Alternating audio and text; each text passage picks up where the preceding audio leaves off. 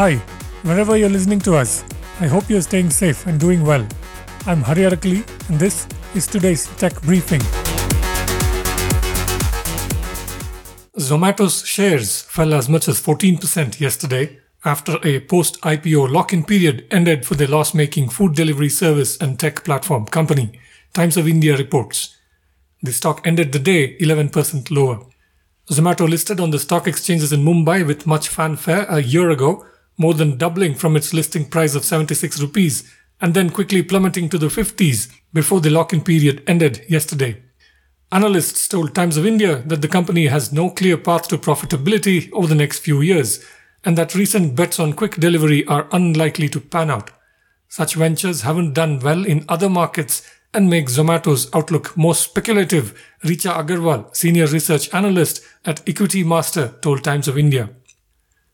Walmart yesterday issued an earnings warning, lowering its quarterly and full year profit guidance, blaming inflation and signaling a deepening slowdown.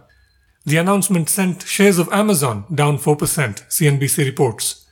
The increasing levels of food and fuel inflation are affecting how customers spend, and while we've made good progress clearing hard line categories, apparel in Walmart US is requiring more markdown dollars, CEO Doug McMillon said in a news release. Walmart now expects adjusted earnings per share for the second quarter and full year to be lower by 8 to 9% and 11 to 13% respectively. Previously, it had forecast them to be flat to up slightly for the second quarter and to drop by 1% for the full year, according to CNBC. Atlassian, a provider of team collaboration and productivity software, has appointed Rajeev Rajan as its new Chief Technology Officer, the Nasdaq listed Australian company said in a press release yesterday. Rajeev will lead and support all the engineering, IT, and security teams at Atlassian worldwide. The Indian born executive previously worked at Meta, most recently as Vice President and Head of Engineering for Facebook and Head of Meta for the Pacific Northwest region. Prior to that, Rajeev spent 23 years at Microsoft working on multiple products, including Exchange, SQL Server, Active Directory, and Office 365, according to the press release. In 2018, when Kylie Jenner criticized the redesign of Snapchat, its parent company Snap's shares fell 7%. Now, Jenner and her sister Kim Kardashian, influential social media celebrities, have taken issue with the direction Instagram is headed.